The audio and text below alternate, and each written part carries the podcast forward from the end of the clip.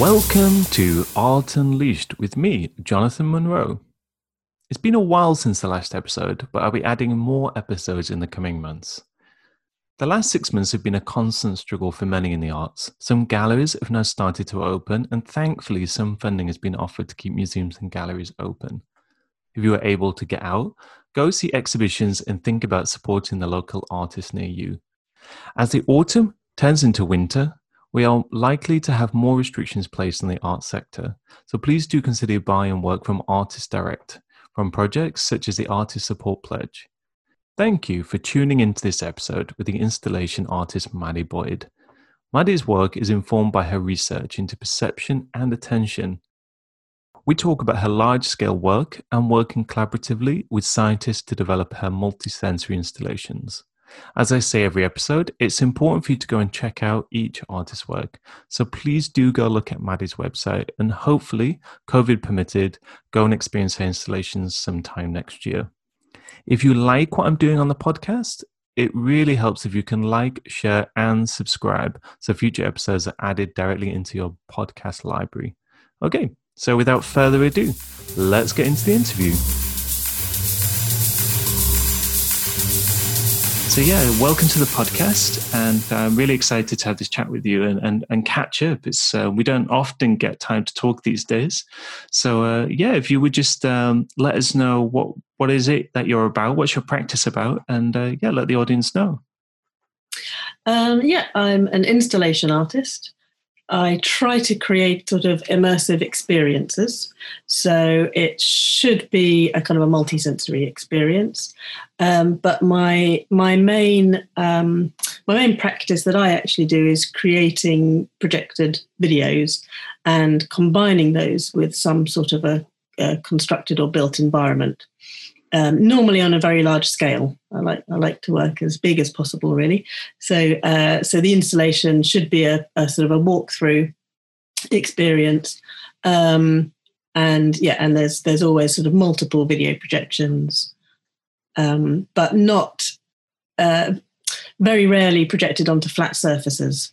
So the surface itself is very important, and that's that's that almost becomes the surface becomes a sort of element in the film in a way so that the, so the projections are through kind of multiple transparent layers or um, uh, onto strings. Often I use quite a lot of uh, sort of uh, strings in my work, but where there's thousands and thousands of them in different formations, often grid formations, um, so that the so that the kind of the space that the film inhabits also becomes part of the work itself, rather than it just being this sort of flat film, um, and that the you know even the shadow in between the object and the film becomes part of it, and and so on. Um, and it's it's often abstract, although I'm uh, my more recent work is is getting less abstract actually.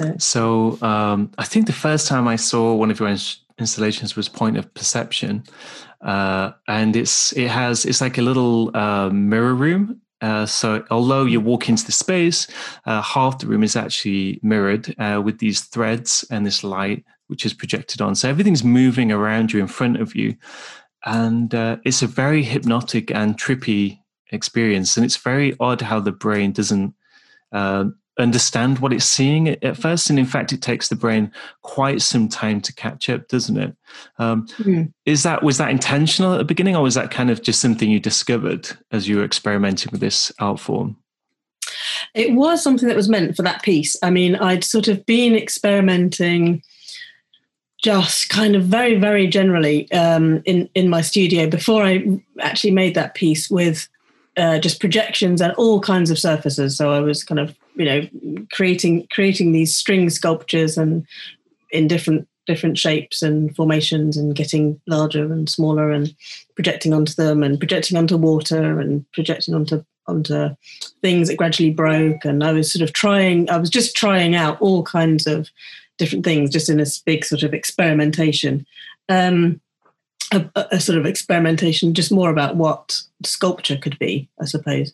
Um, and then I start, but then I realised that exactly as you said, these things were very were very hypnotic, um, and sort of created almost a certain state in in in the audience's mind. Often, I mean, obviously not the same for everybody, but but a lot of people found it very kind of very calming, very hypnotic. They could see lots of things in it, a little bit like what you can see in a fire. Sort of, you know, your imagination is kind of creating things.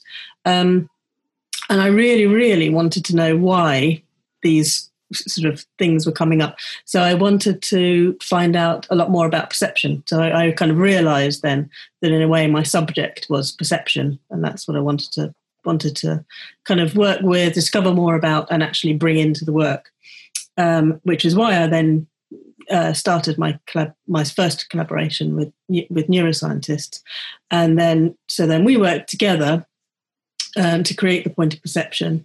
And the idea there was very much around sort of ideas of perception in the brain, and to um, the idea was to find the sort of um, the almost the tipping point where where the in terms of visual information, sort of a tipping point for visual information, where there was uh, just enough information that you, that you were interested, that the brain was was was still engaged and was was trying to work it out what was going on, but not quite enough information for the brain to properly resolve it.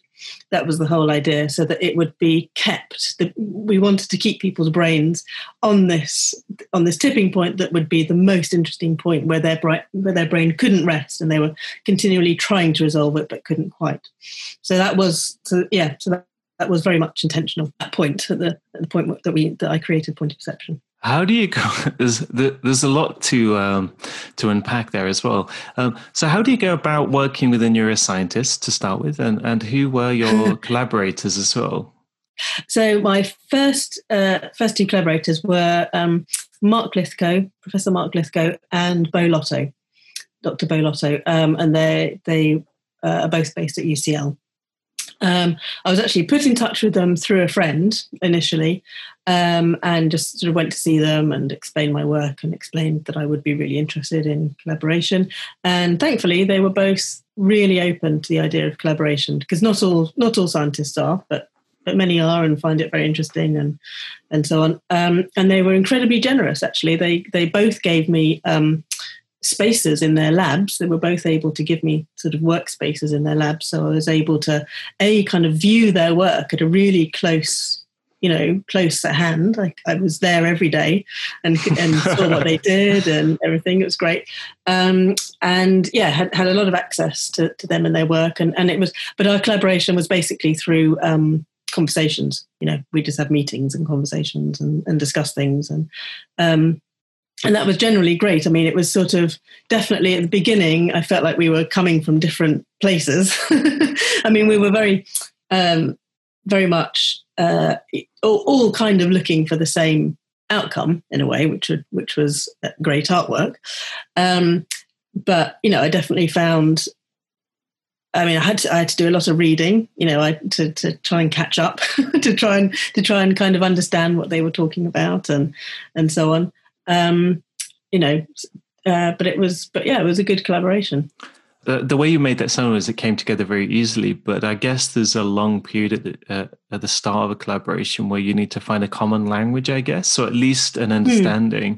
Mm. I mean, how do you go about basing yourself in a, a scientist lab to start with? So you, you take a you take your gallery space and you put it in an art uh, in a scientist lab, and then you somehow make great things happen. It's it's a very yeah. interesting. Like, did you have funding for that? Did they have funding for that? How did it all yeah. come together? Yeah, yeah. We uh, we I got funding. Well, in fact, we wrote we really we wrote an application together. So I can't claim that. Uh, yeah, um, you know all the all the glory for that. We really all wrote it together to the Wellcome Trust and got and got quite a sizable grant from the Wellcome Trust for that for that piece. Um, which was, of course, great because um, mostly for me it meant I didn't I wasn't doing another job for, for most of that period. So I was that's you know why I was able to just go into the labs every day. um, so I did a lot of work on it, a lot of research, um, uh, and that was really good. And in one in one of the labs, I actually had my own room. It was just you know it was quite a small room, but they just had this sort of spare empty room, which was fantastic. And I just blacked it out so that I could do my my projecting in there and try out different ideas and things. Um, and in, in, another lab, it was just the just a, um, a, desk space, so that was more for sort of ideas and sketching and things. Um, and so, you know, so then occasionally they would sort of come into the space to have a look at what I was doing. Um, but yeah, it was mostly then through through sort of um, discussions, and we also managed to. UCL had another building that was kind of available, um, and there was a few artists, and we were each able to use it for a week or something, but quite a big space, and we each had it for a week. So I sort of also set up a little interim exhibition there. Um, so again, we were to, to sort of test out some ideas and and the, so the scientists were able to come along and actually have a look at something set up which of course was was really useful because we'd otherwise been just looking at photographs or talking you know hypothetically and theoretically without seeing anything so that was very very useful that was actually organized by somebody who used to work at UCL um, and but and we also invited sort of other other people just other other other scientists and other people that were around to come and have a look at the exhibition and and give their feedback as well. Um, so that was all really really really useful. Um, and again, it was just great. But at that time, there was just a you know there was just kind of the space, and there was people who were able to organise this. So there was quite a lot of a, a little support network around it, which was just incredibly useful.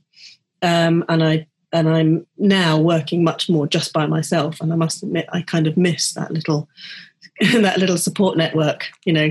Just going back to uh, the uh, funding side of things in that case. So you mentioned the Wellcome Trust, and I know they uh, have um, streams of funding for arts and science collaboration, isn't there? Just part of the um, kind of remit uh, why is it important to you as an artist to work in this way specifically uh, or why was it at that point in your in your career what is it that attracted you to work collaboratively to start with because obviously that's uh, not the easiest thing and also the funding side of things is a minefield isn't it it is it isn't an easy thing to undertake you may have some money to do your projects and maybe that can keep you going, but it doesn't necessarily keep you going for that long.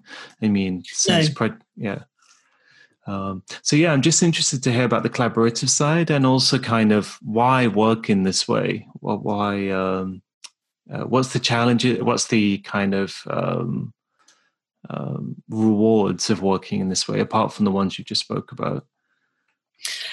Um, I think for me, uh, it it was really once I kind of decided that I was very interested in in perception. So I was very interested in really the human brain and and you know and how it works and so on. So because I really wanted.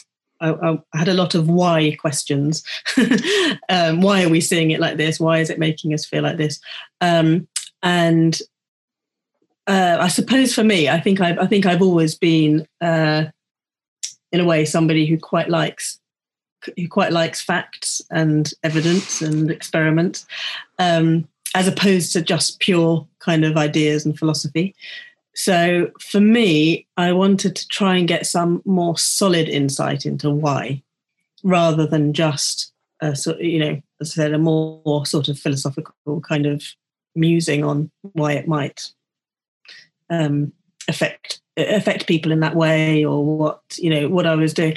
It just felt like there was you know a lot a lot of actual knowledge and and and so on about say the visual system. There's all, there's obviously of course a lot we don't know about the brain. There's most that we don't know about the brain, but there are some things that we do know, and I wanted to explore that and I wanted to know.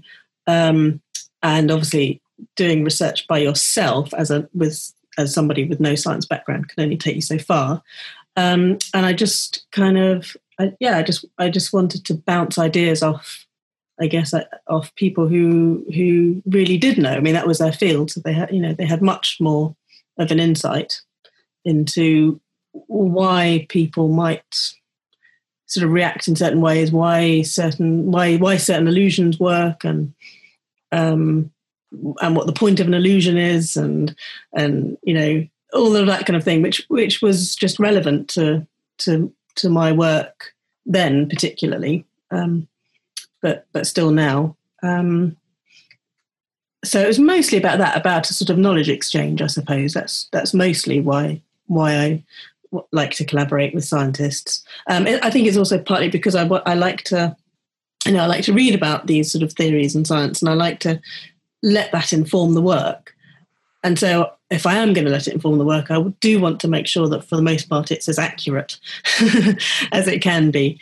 Um, so, also, you know, collaborating with somebody who does have that background and has studied this for years um, is is obviously going to ensure that it's a lot more accurate than than just than just me having read a book about it, and, and, particularly because I, you know, I actually really wanted to set up experiments you know, I, want, I wanted to try and sort of create some new knowledge out of this and, and get an, you know, do an actual experiment. And again, you know, that's that's a skill that as a scientist you learn. Um, and I and I wanted to make sure it was, you know, it, it could be a, a, sort of a, a true and um, accurate experiment rather than again just me doing something that wasn't really quite right. So, do you see? Uh, uh, uh I mean, I know we're talking about a specific type of project that you're working on in the past but do you see those projects as experiments then like your artwork is an experiment as in the same way obviously as an artist you experiment all the time in your studio and you try new mm. and different things and uh, amazing things come out of that but you talk about it very differently like the actual artwork is an actual experiment with participants whether uh, they're the, the the audience members um, que- you actually put out questionnaires uh, and you ask them questions about their experiences and how they what they thought how they felt? Um, is that how you see your work as an experiment still now or well definitely as both. I mean i mean and like i said my more recent work is is less scientific actually and less and less um, experimental in that in that way. In that sense. Um, so de- definitely always saw it as both, and I definitely always saw the the actual sort of physical piece um, as as an artwork and not and not solely as an experiment. And I think right at the beginning, when I started that collaboration, I really thought, oh, it could definitely be both. You know, it, I I sort of described it as an experiment in the gallery, um, and I, you know, I really wanted to carry out actual proper scientific experiment in the gallery, and that that would be the artwork. What I discovered doing doing that piece and that and and subsequent pieces is that um, that's that is still I mean, that is still something that I'm interested in and would and would like to do. But actually, there is quite a tension between between sort of a, you know a, like I said a sort of a proper scientific experiment that you could really get results from, and um, and and an artwork where you're sort of trying to create a visual or multisensory experience for somebody that actually often those two things can't be the same thing. um, you, it sounds you know, like you, yeah. It sounds like you've tested that to its limits as well.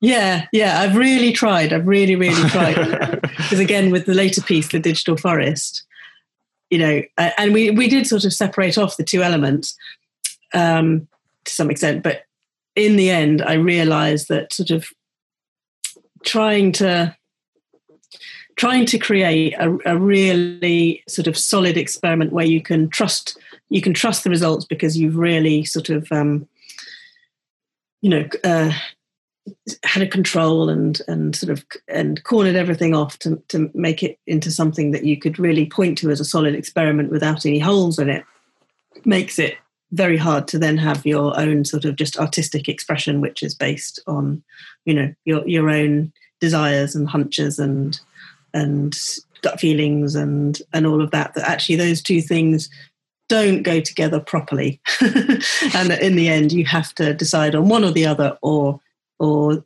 or separate them off into, into different bits. And I, I, or certainly I haven't actually been able to marry those two things up completely.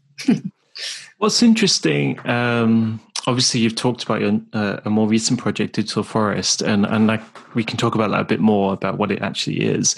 But I'm just interested to hear um, uh, for yourself, uh, this idea of an artist is is an artist in itself, and, and why we can't be also scientists. Like do you see yourself as the artist or do you see yourself as multidisciplinary yourself? Because you've picked up a lot of things i think as well.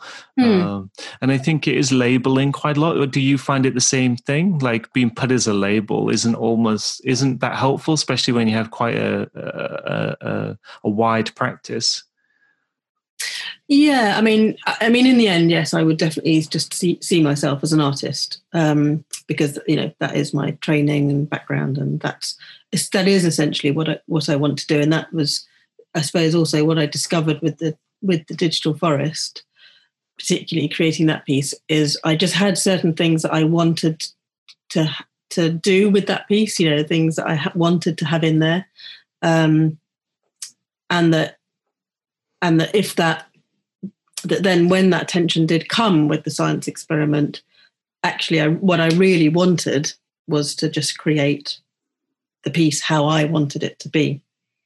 And i think that's i think in a way that's the difference between the art and the science is the science you have to follow the rules and in art you can actually do what you want. And i want to do what i want. Um, that's handy. Uh, so, yeah. So in the end i have to say i am an artist and not a scientist because that because i'm not actually really working as a scientist i'm working with scientists and with science but i'm not actually a scientist myself. And i haven't you know, I haven't got the training. Like you said, I've picked stuff up definitely, but I ha- I've never trained as a scientist. So I think it would be unfair of me to try and claim to be a scientist. you, have outlined why, uh, as an artist, it's useful to work. Uh, no, sorry, useful is maybe not uh, beneficial. Might be the best way of putting it. Uh, to work with scientists and neuroscientists and a range of different professions. But what do you think they are getting out of it? Have they? Did you discuss that? Yeah, I think um, a, a, little bit. Yeah, um, I think I think it's sort of just in interest, really, for them. The chance to be involved in something that's a bit different from from what they're, you know, from from just pure science, which is just sort of going to a laboratory, working with other scientists, writing things up, um, and so on. You know, it sort of broadens their own kind of horizons and um, and yeah, just just feed just feeds another interest for them. I think having having discussions with an artist and being involved in the creation of a work and and you know seeing seeing the exhibition and so on. Um, and I think there's yeah, uh, so I, I um, possibly for some people it helps with their ideas as well as scientists.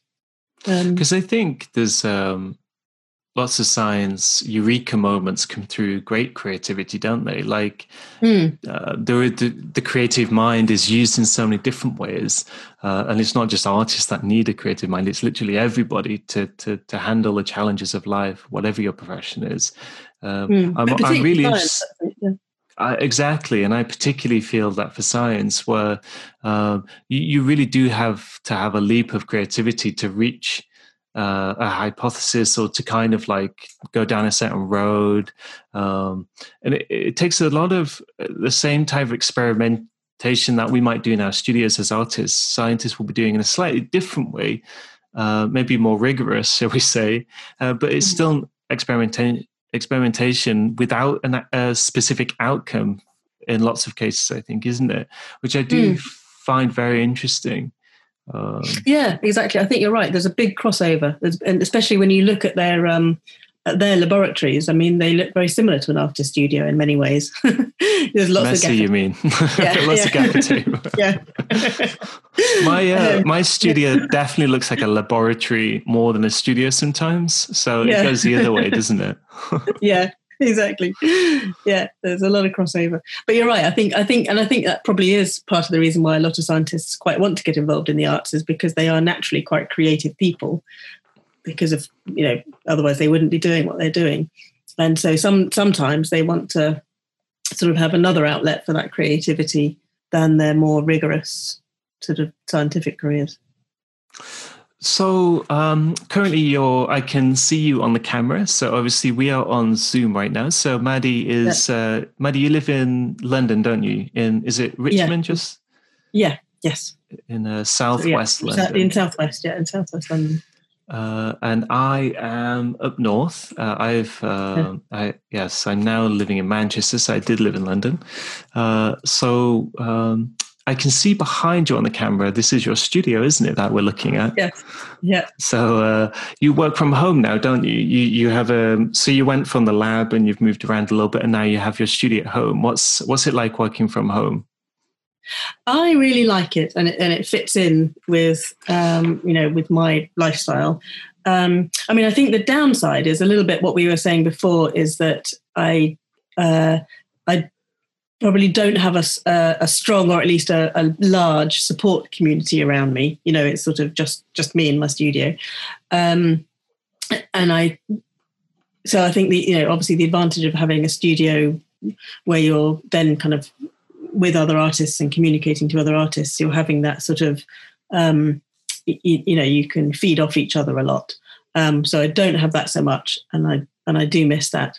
Um, but in terms of sort of just efficiency and, and, lifestyle, having my studio at home is great because I can just pop up here and, and do some work and then and then go back to the other things I need to do and and so on. So it's nice. It's very nice and easy. Um, and uh, and obviously it's it's I don't have to worry about sort of rent or whether the rent might go up on my studio or anything like that. You know, it's just mine. So, um, so, so overall, very, very positive. And um, obviously, since uh, the lockdown in March and uh, April, and now the situation we seem to be back in right now in the UK is that we are possibly close to another sort of lockdown. It's a bit mm. uh, possible. It's, it must have been really nice to have a studio already set up and ready to go uh, and carry on just doing what you always do, isn't it? Yeah.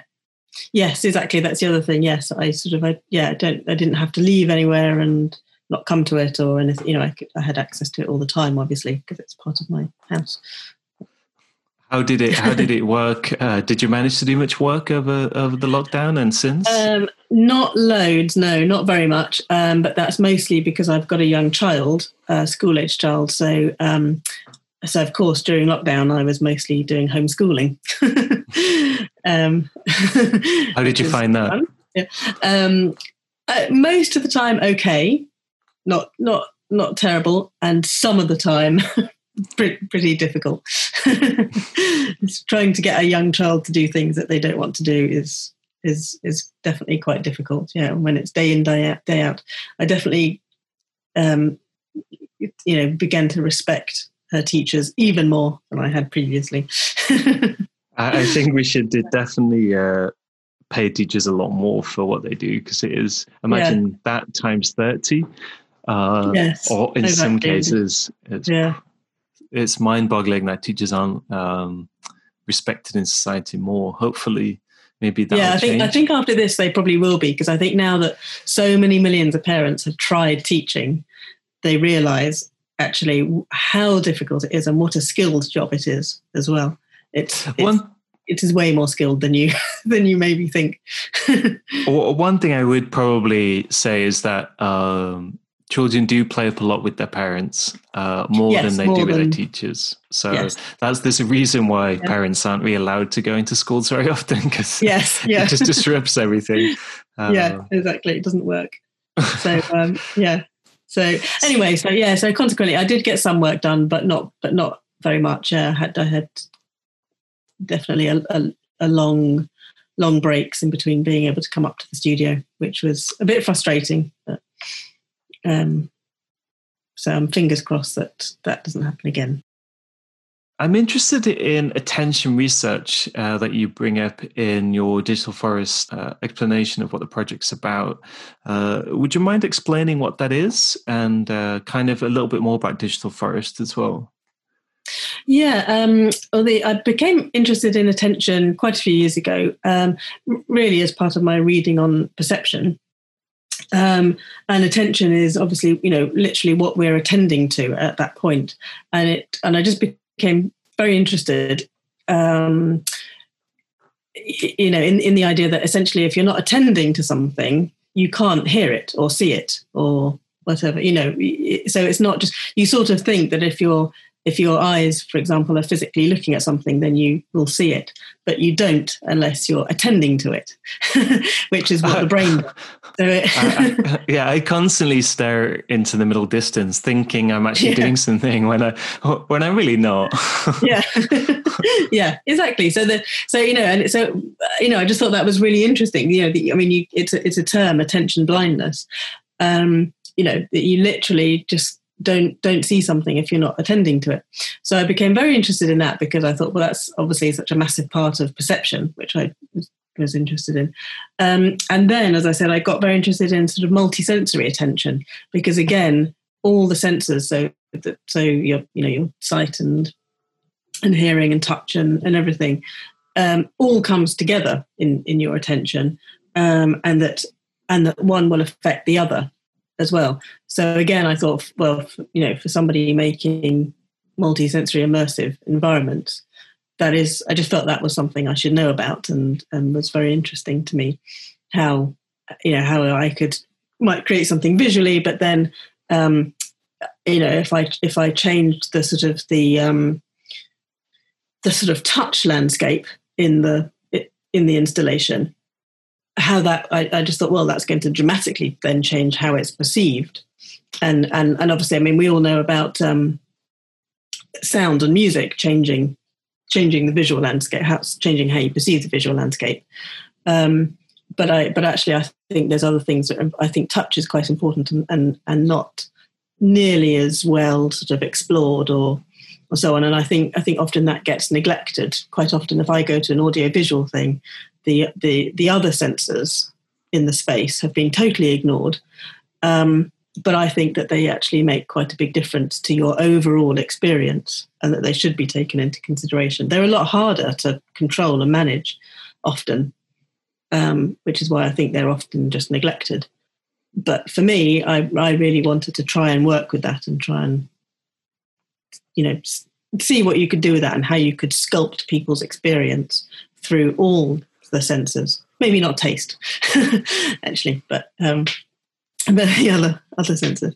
So I'm trying to wrap my head around this. Uh, so uh, maybe I just don't get it, but I yes, maybe it's just me. But it, w- when you say, for example, uh, touch in this, uh, what what do you mean exactly? Like um, why? Uh, f- m- could you at least start with explaining what digital forest actually is? Like what you would experience and see and hear and do you touch anything in it? Well you kind of can and i mean this was one of the this is one of the things that i'm really still working on because this this is an aspect of it that just i didn't quite manage to uh, get right really or, or or sort of get to a point that i really wanted to with with when we exhibited digital forest. Um, but my as i said my idea was uh, i mean say for example if you go into a cinema or something um, i would for me and this and this is really kind of a personal theory i've read little bits about this but it's uh, more kind of my own thoughts is that i would have thought that you know whether you're standing sitting what you're sitting on and so on the the angle that you are what you can feel can you feel a, a soft seat can you you know, are you on a hard bench, whatever. All of these things would actually have an influence on how on your on your total experience. So it could affect your visual, you know, could actually affect your visual experience, and so on. And that's what I mean is I don't think often that that side of it has been taken into consideration. So in Digital Forest, I wanted to take that into consideration. Um, and and allow people so a lot of the a lot of it was created a lot of the the big structures were created using fabric. So it was it was meant to be quite a soft, t- soft, touchable sort of environment. Um, you know that you could touch and and and also sort of like the maybe you know special flooring to be and and to have um, that sort of experience on you know under your feet. Um, and that all of that would make a difference. In practice, um, that all became quite tricky, um, partly partly budget wise, just because it was such a it was such a large area. So actually, then putting things on the floor became incredibly expensive, And also, of course, it's tricky because of health and safety because the space was very dark. So we had to be very careful.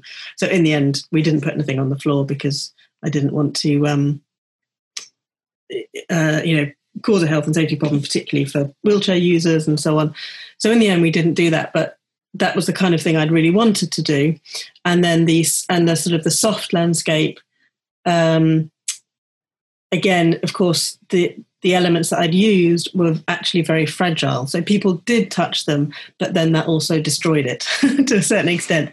So, uh, so again, there was a sort of tension between me wanting them to touch it and not wanting them to touch it because when they touched it, it degraded. Um, but so that's some. But anyway, so that's just really something for me to work on.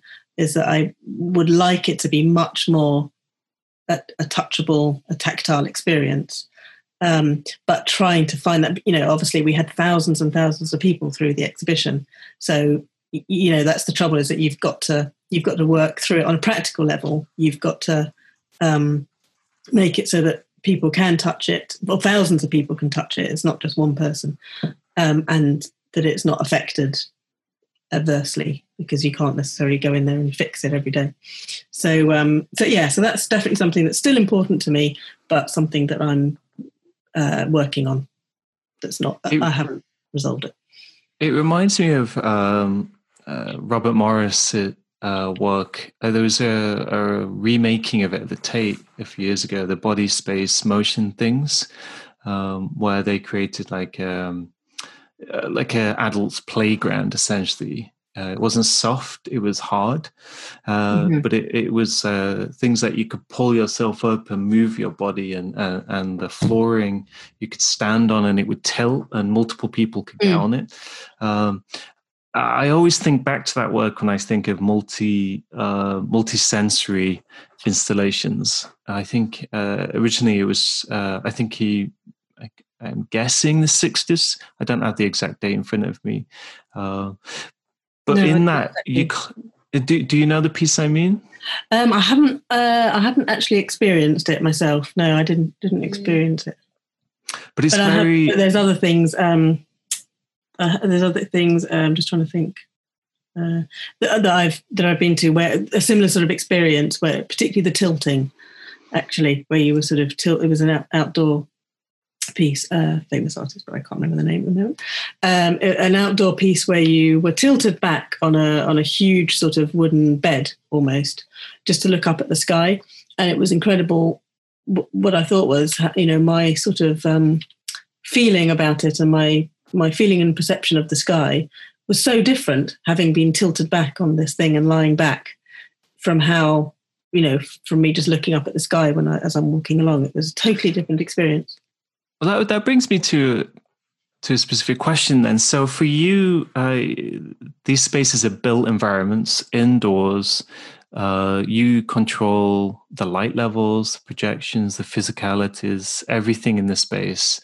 Um, uh, is it something? Why is it that you want to recreate these maybe not recreates the wrong word sorry but why is it that you want to develop these projects in this way rather than using other elements such as an outdoor space the, the natural sky as it is and work with it in a very different way? What is it about the indoor space? Why is it that you want to control all those different elements and bring in multi multiple different parts to it as well? Yeah that's um that, that's that is an interesting question. And and and actually yes because i'm sorry i didn't really explain digital forest just for um, it's uh, it, it, the idea of it so this sort of sort of answers the question. The idea of it was to um, create a space which uh, had the essence of a forest. So it wasn't meant to kind of it wasn't meant to look like a forest at all.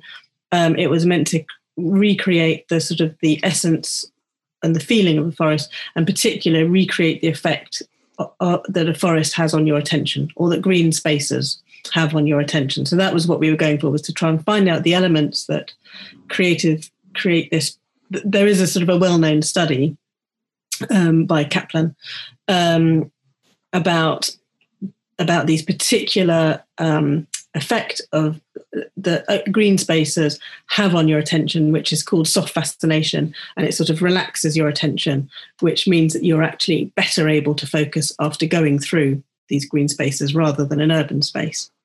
So the idea was to create a space that had that effect, um, but not not mimic it, um, and and that's the that's the connection to attention. So so I created the space and it was a very, very large space. And it had sort of, it, it did end up having kind of three, in a way, slightly separate elements. One was a canopy area, sort of where you looked up above your head and there were projections again onto, onto multiple layers of fabric. Um, and uh, um, one was a sort of a glade area where there was lots and lots of tiny pieces of projection fabric, almost like leaves on a tree, and then um, video being filtered through through that um, and um, and then one was a sort of a rain area. So you would sort of go through, and then and then this sort of rain would start, but not obviously not physical water. It was all it was all done through projected video, um, and that again was onto onto multiple layers, different different multiple layers, different strings and and gauzes and so on to create a space which again you couldn't see the limits of. You really you know it was very difficult to understand what the what the size of it was and so on. Um, and it was all very dark, which of course it has to be with projection. Um, so you're right. Why not, in a way, just just take people outside because they've got all these elements, and to some extent, I had to uh, um, not think about the fact that I was almost trying to compete with the outside, you know, because in a way, you know, if you walk through a real forest, I mean, they're just so amazing. They're so magnificent and there's so many, you know, the multi-sensory experience you have walking through a forest is is incredible. And in some ways, I just had to say, well, I'm not trying to recreate that necessarily because I can't. It's, you know, it, it's that, that's just an incredible experience of its own. Um, but I wanted to sort of yeah try and capture the essence of it and and recreate that. And why do inside and so on? I think it is just because um, I, as you said, I wanted to control all those elements. so I wanted to create the show, you know. And I think for me, the only way I could do that is to start with with an empty box, you know, start with an empty space, and then keep on adding elements. And also, I mean, on a practical level for me using projection as my main material. Obviously this it needs a dark space. Um, so of course a, an indoor space is much more much easier to control in that sense. Whereas an, an, outdoor space obviously you've got to wait for various times and and so on. Um, so yeah so it was sort of it was really about control about wanting to sort of um, about wanting to create this myself rather than necessarily just showing people what's already out there, which is a perfectly valid thing to do, um, but it's just a different approach. And my approach was to try and create to, to try and create something myself that could have some of the same impact as as the outdoor spaces. So before you talked about um, the outcome, like kind of eh, what was the outcome of this? Did you get feedback from the audience? Um, yes, yeah, we did. Uh, we got we got just sort of um, you know just just comments, which which was incredible. I mean, we got some we got some we we, we gathered thousands of comments, and we got some really fantastic comments. Um, so that was great and was really pleasing. Lots of people had come back again and again and enjoyed it, um, which is really great. And we did also do an experiment, a psychology experiment, to try and where where basically people spent sort of ten minutes in my forest, and then uh, and sorry before that they'd taken an attention test to see to see what their level of concentration was. Then they spent ten minutes in the in the forest, and then did the same concentration test again, which was what they had done in the original experiment from the 1980s, where they'd where people had gone through a real forest, done these tests, or gone through an urban space and done these tests before and after. And the people who'd gone through the green space had markedly um, high levels of concentration afterwards. Um, obviously, for us, one difficulty was uh, what we would have as the urban space was very difficult for us because, of course, just taking people around a normal urban space isn't really quite the opposite of a you know a, a, a digital forest space. That's they're not they're not quite uh, comparable. So that was one issue.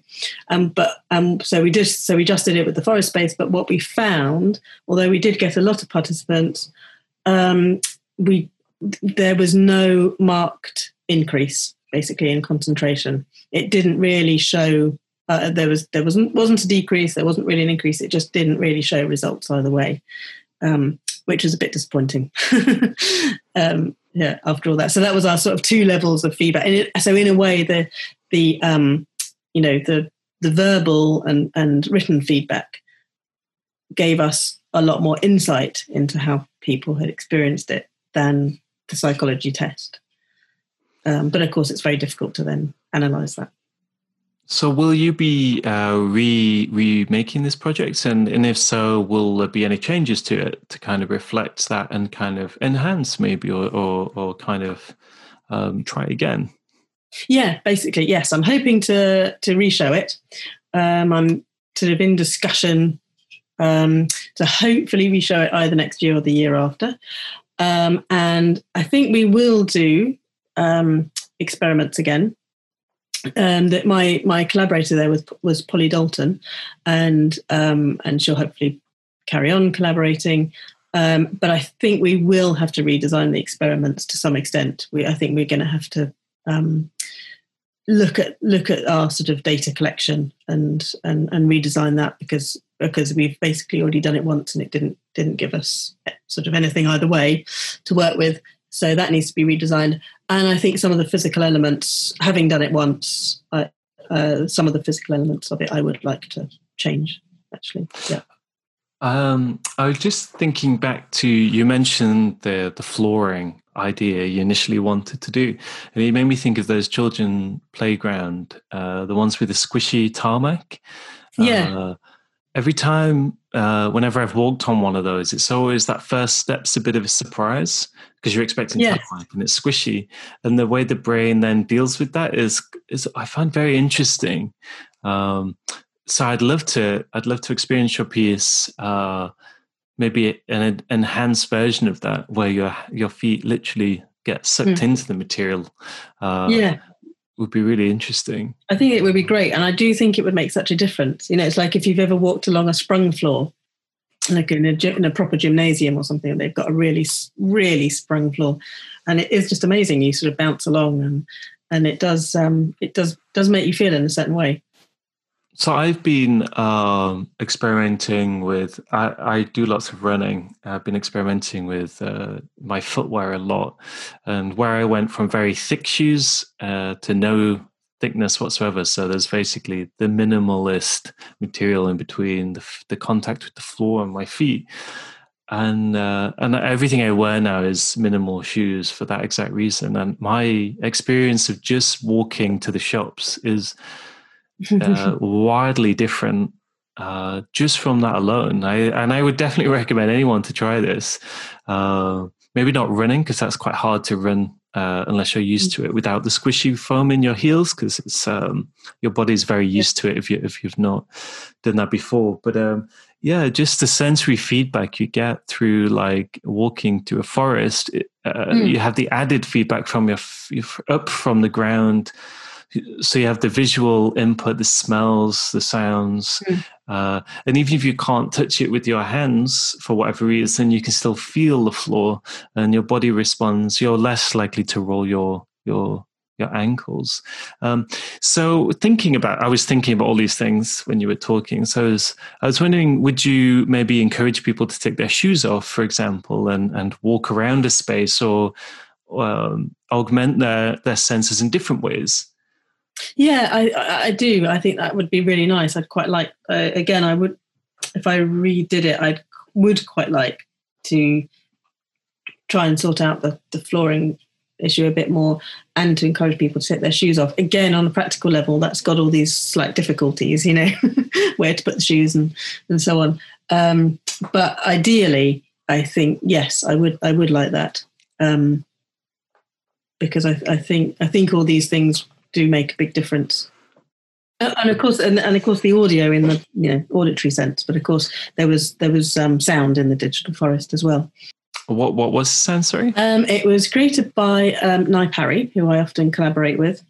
Um, uh, he's he's a composer and sound artist, and um, and it was really a sort of um, it was quite a naturalized sound. So we didn't in in the rain sequence there was there was a bit that um, that was very melodic or almost musical, sort of when the raindrops came. Um, but the rest of it was was sort of things like you know like the wind rustling in in leaves, um, which actually wasn't. I mean, ha- we didn't record that. He created that in the studio.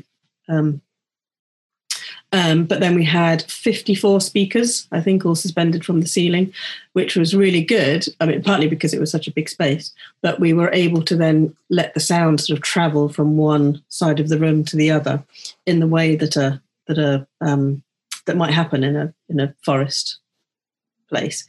Um, so we were really able to sort of play around with the sound, which was great, and also have things like you know we had some speakers on the ground, so we had sort of because I wanted to try and recreate that sort of cracking sound often as you as you as you're walking through a forest and things are either falling down or you're walking on things. So we had these kind of low down low down sounds of of things and then high up sounds and and so on.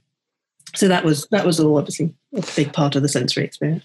Would you explore the smell side of I things? I thought about well? it. In the end, I didn't. Um, because, of course, I mean, yeah, things you know, obviously taste and smell are obviously the hardest sounds to explore um, as an artist, or I suppose smell it isn't so much, but it was how to do it. So I did think about bringing in kind of fresh foliage to create a smell, like you know, a bit of a pine tree or something.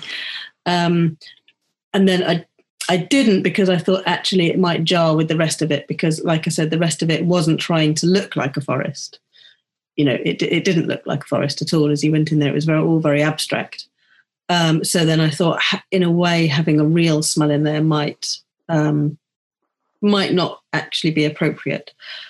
But of course, you know, then but the, the, the other side of that is that then you don't have any smell in there, so it just it just smells like a normal room, or you or you smell the heat of the equipment or something, which takes, in a way, takes away from the idea of the forest. So, again, that's another thing that's not quite quite resolved, really. It's, uh, it, it, makes me think of uh, butterfly houses when you walk through those. Um, they're like those plastic refrigerated uh, mm. curtains, aren't they? Where you go in, and then the heat and the the moisture hits you, and the smells yeah. that comes with that as well. It's so yeah. powerful. Yes, so, and it's just difficult because as an artist, in a way, your your only options for smell are either bringing in actual natural things, which you can do, you know, but like I said, that sort of doesn't necessarily go with if you're if you're creating a an artificial and um, abstract environment, then it, that doesn't necessarily marry up. Um, or you kind of you know pump smells in, you know, like perfumes and things, and and I also didn't really want to go down that route. So um, so yeah, it's quite you know I think that's something that's quite hard in an installation, really, or maybe I haven't figured it out yet. so um, what's next? What what are you working on? And uh, do you have any projects uh, being displayed soon? Well obviously yeah. covid. Yes exactly. I had I had a couple of things cancelled because of covid um, and they've not been sort of reinstated yet. So so i don't have anything um, sort of to, that's going to be displayed anytime soon. But I'm working on a new project. Um, so hopefully at some point that might get displayed.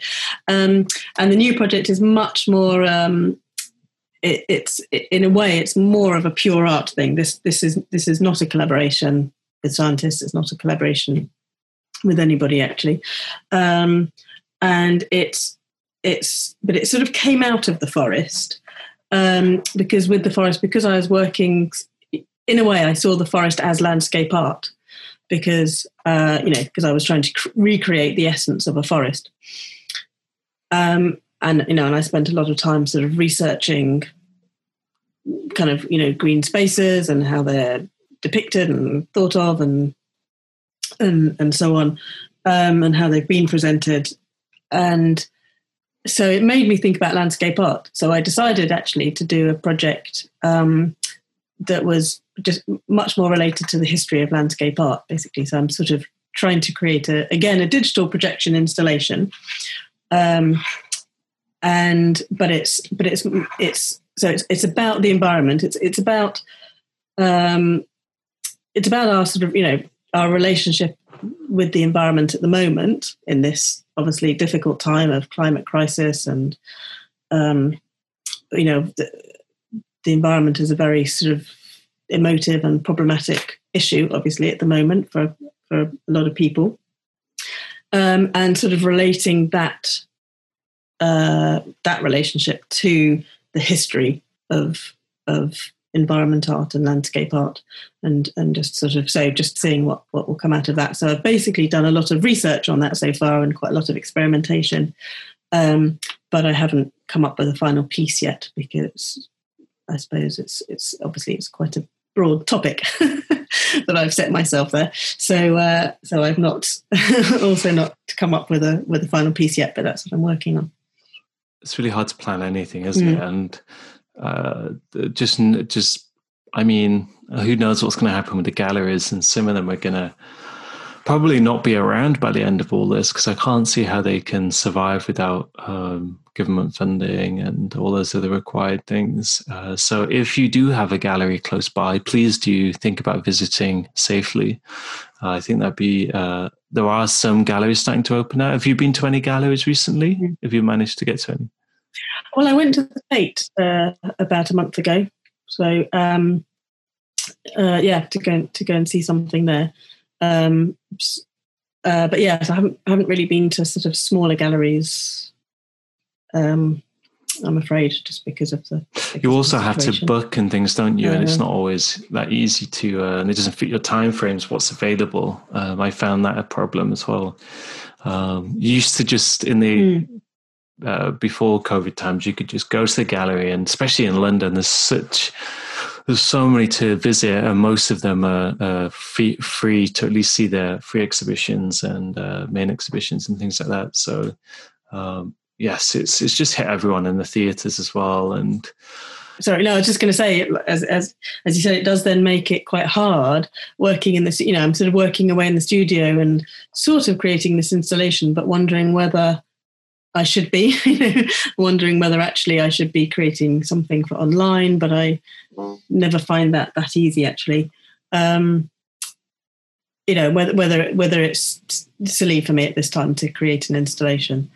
Um, so yeah, it, it make, makes it harder to work certainly, and I keep thinking I should be exploring more other different avenues. One of the things I've found uh, uh, recently really rewarding, and, and doing these interviews is one of them, but also um, doing artist talks online or um, festivals, and a lot. All the arts festivals have gone online now, and to be honest, I'm probably uh, more involved now online than I was maybe before, just because of literal time of getting to places around other work and things like that. So um, there are some advantages. I guess that's how I'm seeing it right now is uh, a kind of building up work. And then when all this is over, we can just kind of put loads of new projects out there.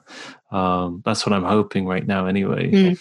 Yeah, exactly. And I, I, mean, I might explore the online a little bit more. It's just obviously, as you know, as we've discussed, my my concerns are things like um, multisensory immersion you know and that's very hard to do online. I mean i've sort of been been working again with, with a, a little bit with my with my partner about uh, you know trying to create a virtual trying to turn our installations into virtual online experiences.